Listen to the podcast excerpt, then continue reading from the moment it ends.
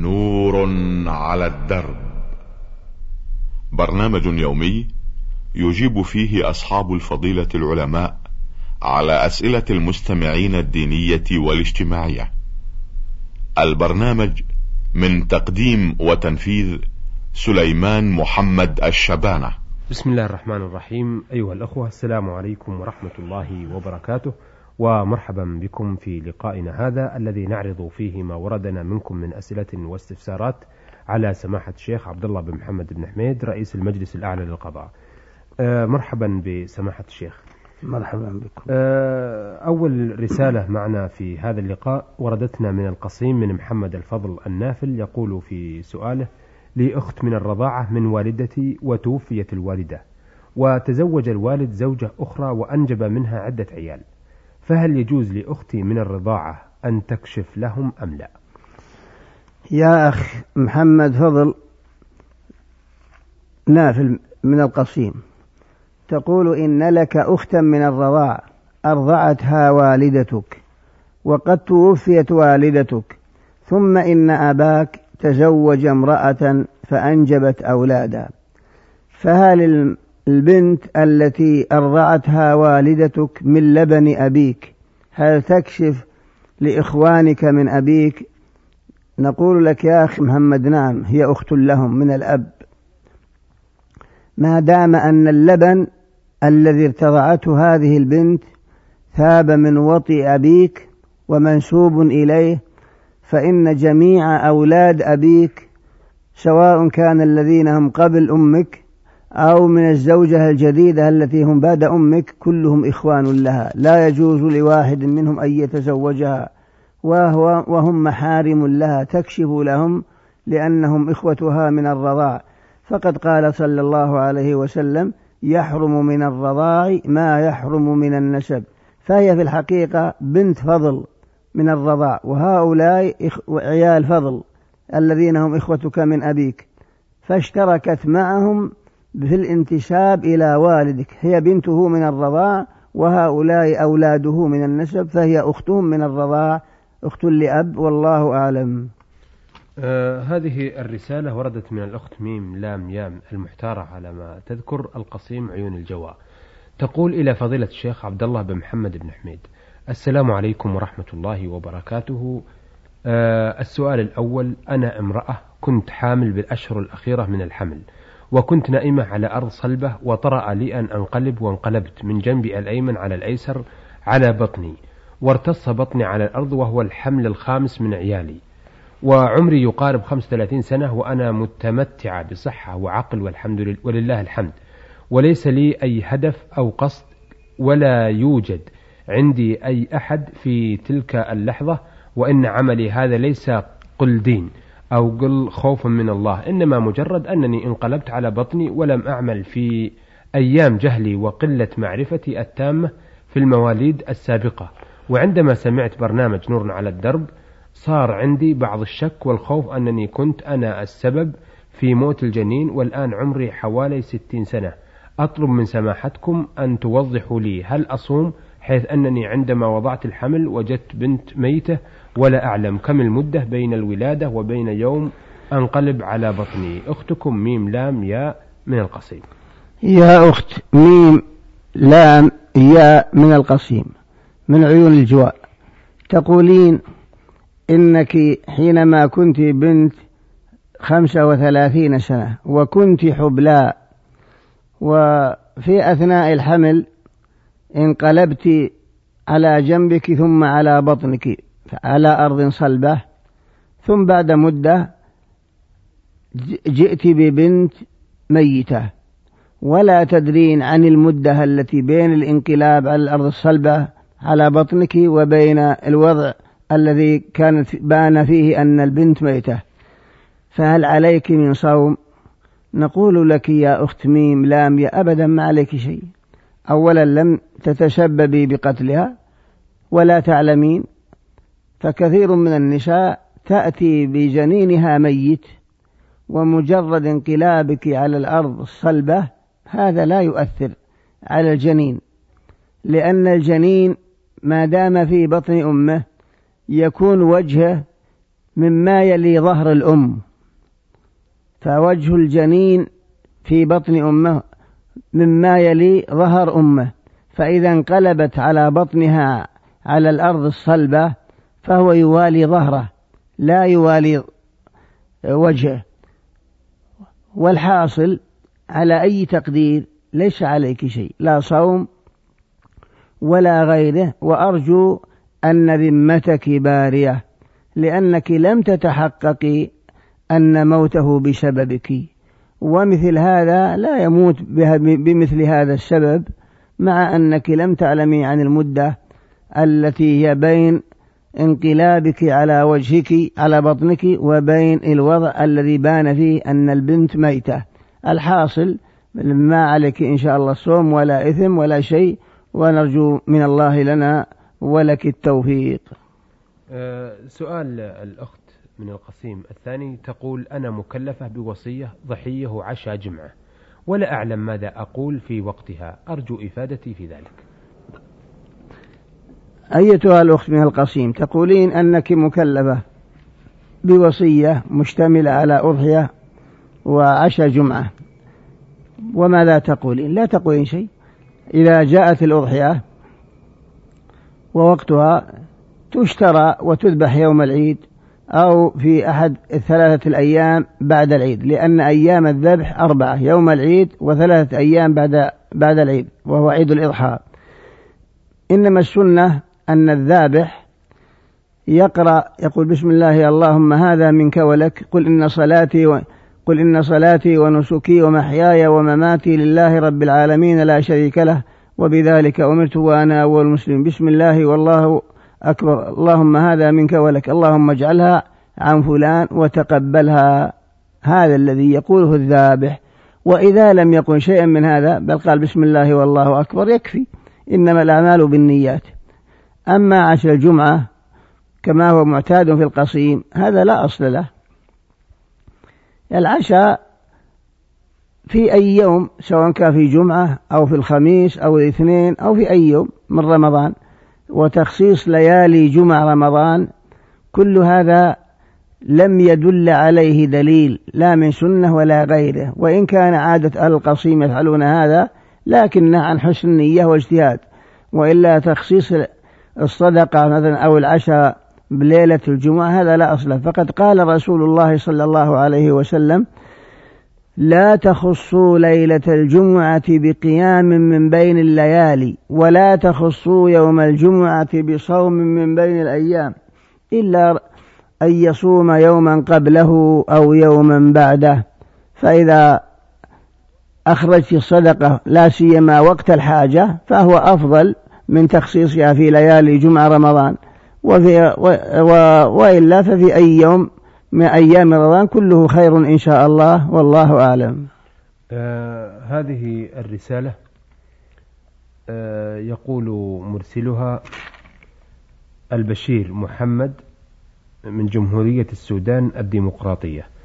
آه يقول في رسالته وقد بعث بعدة أسئلة منها هنالك مسجد له إمام راتب. ويصلي فيه إنسان منفرد متعمدا إما قبل الإمام أو بعده ولا يصلي مع الإمام فما حكم صلاته؟ يا أخ بشير محمد من جمهورية السودان الديمقراطية.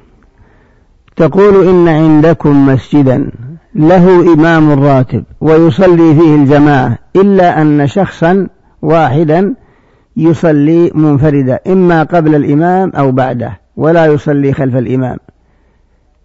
على أي أساس لا يأتم بهذا الإمام؟ لا يجوز له.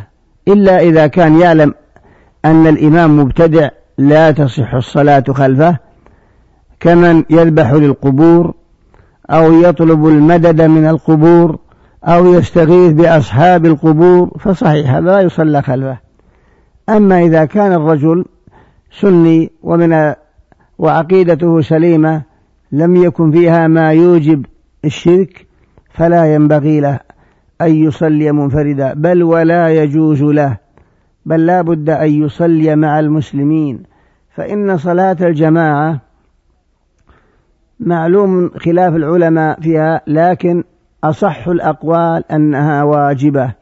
فإذا صلى الإنسان منفردا بغير عذر فإنه يأثم. والله جل وعلا أخبر عن المجاهدين في سبيل الله المقاتلين. لم يسمح لهم بأن يصلوا منفردين بل تغيرت هيئة الصلاة وتغيرت كيفية الصلاة كل ذلك من أجل الجماعة. قال الله تعالى وإذا كنت فيهم فأقمت لهم الصلاة فلتقم طائفة منهم معك وليأخذوا أسلحتهم. فإذا سجدوا فليكونوا من ورائكم ولتأت طائفة أخرى لم يصلوا فليصلوا معك وليأخذوا حذرهم وأسلحتهم. وقد ثبت أن النبي صلى الله عليه وسلم صلى بأصحابه صلاة الخوف. صلى بطائفة معه ركعة وطائفة وجاه العدو. ثم قام في الركعة الثانية ثبت قائما فأتموا لأنفسهم فذهبوا فقابلوا العدو. جاءت الطائفة الأخرى فصلى بهم الركعة التي بقيت ثم ثبت جالسا فقام كل واحد منهم يقضي ما فاته من الركعة الأولى ثم سلم بهم بعدما تشهدوا. فانظر إلى كيفية صلاة الخوف تغيرت الهيئة. وتغيرت الكيفية. كل ذلك محافظة على الجماعة. ولم يأذن الله سبحانه وتعالى ولا رسوله بأن يصلي كل واحد منفردا على حدة. ذكر الإمام القرطبي وغيره في تفسير قوله تعالى وأقيموا الصلاة وآتوا الزكاة واركعوا مع الراكعين قال في الآية ما يدل على وجوب الجماعة وهو قوله واركعوا مع الراكعين. وأيضا قال ابن مسعود رضي الله عنه لو صليتم في بيوتكم كما يصلي هذا المتخلف في بيته في بيته لتركتم سنة نبيكم. ولو تركتم سنة نبيكم لضللتم. وفي حديث أبي هريرة لقد هممت أن آمر بالصلاة فتقام ثم أنطلق ومعي رجال معهم حزم من حطب إلى قوم لا يشهدون الجماعة فأحرق عليهم بيوتهم بالنار.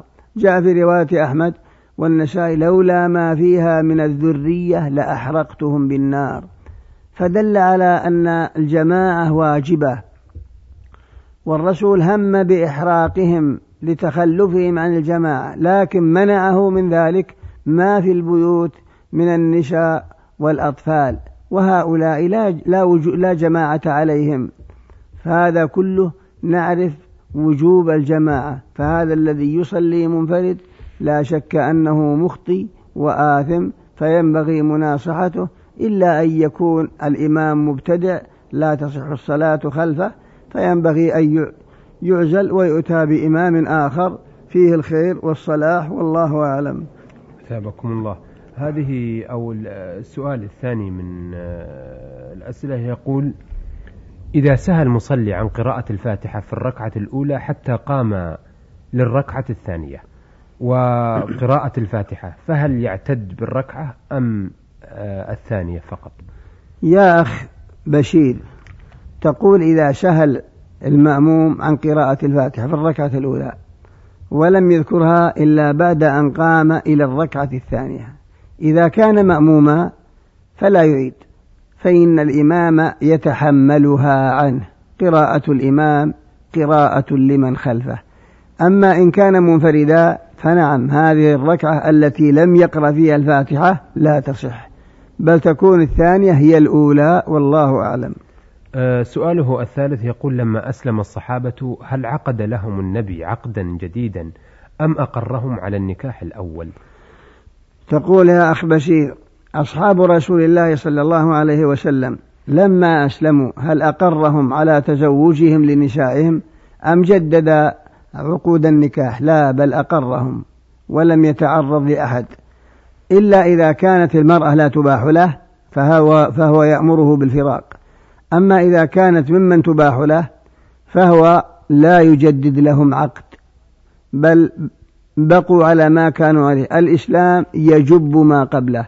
ومعنى قولنا إذا كانت تباح له. كما لو أسلم وتحته بنت أخته فهي لا تحل له. هذا لا بد من فراقها. لأنها تحرم عليه أبدا. حتى ولو بعقد جديد لا تصح له. إذا كان لأنها من محارمه. أو تزوج مثلا بنت أخيه. فهذه لا تحل له بل لا بد من فراقها. أما إذا كانت ممن تباح له كبنت عمه أو بنت رجل أجنبي فالرسول أقره ولم يتعرض لنكاحهم فالإسلام يجب ما قبله والله أعلم.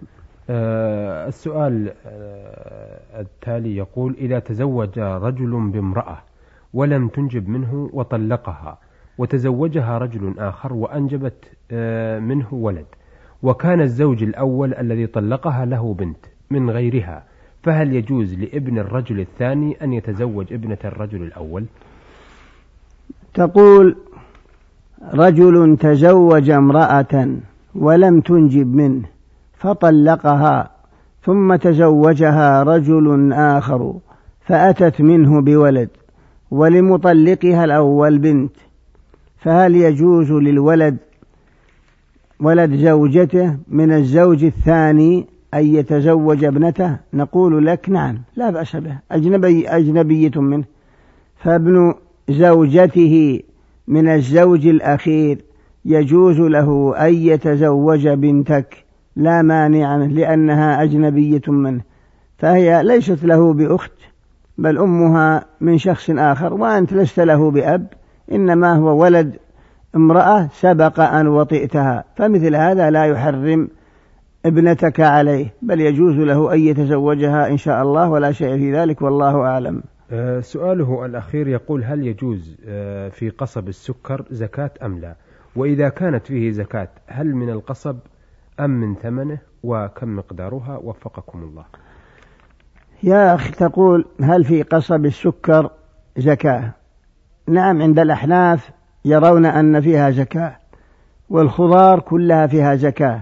هذا مذهب الحنفية رحمهم الله مستدلين بعموم قوله صلى الله عليه وسلم وفيما سقت السماء العشر وفيما سقي بالنضح أو السواني نصف العشر قالوا قوله وفيما سقت السماء في هنا للظرفية. فكل ما سقت السماء من خضار أو غيره فإن فيه زكاة. داخل في ذلك قصب السكر. أما القول الآخر ليس فيه زكاة لا هو ولا الخضار كالطماطم والبطاطس والفجل وما أشبه ذلك. إنما الزكاة خاصة فيما يكال ويدخر. إذا كان يكال ويدخر في زكاة يعني يكال ويدخر قوتا فالحاصل أن قول أكثر أهل العلم أن قصب السكر لا زكاة فيه إلا عند الحنفية والله أعلم. أحسنتم. أيها السادة إلى هنا نأتي على نهاية لقائنا هذا الذي استعرضنا فيه رسائل السادة محمد الفضل النافل من القصيم وميم لام ياء وهي مرسلة من القصيم من عيون الجواء وأخيرا البشير محمد من جمهورية السودان الديمقراطية بقرية البيضاء. آه، عرضنا الأسئلة والاستفسارات من الأخوة على سماحة الشيخ عبد الله بن محمد بن حميد رئيس المجلس الأعلى للقضاء. شكرا لسماحة الرئيس وحتى نلتقي. آه، نستودعكم الله والسلام عليكم ورحمة الله وبركاته. نور على الدرب. برنامج يومي يجيب فيه أصحاب الفضيلة العلماء على أسئلة المستمعين الدينية والاجتماعية. البرنامج من تقديم وتنفيذ سليمان محمد الشبانة.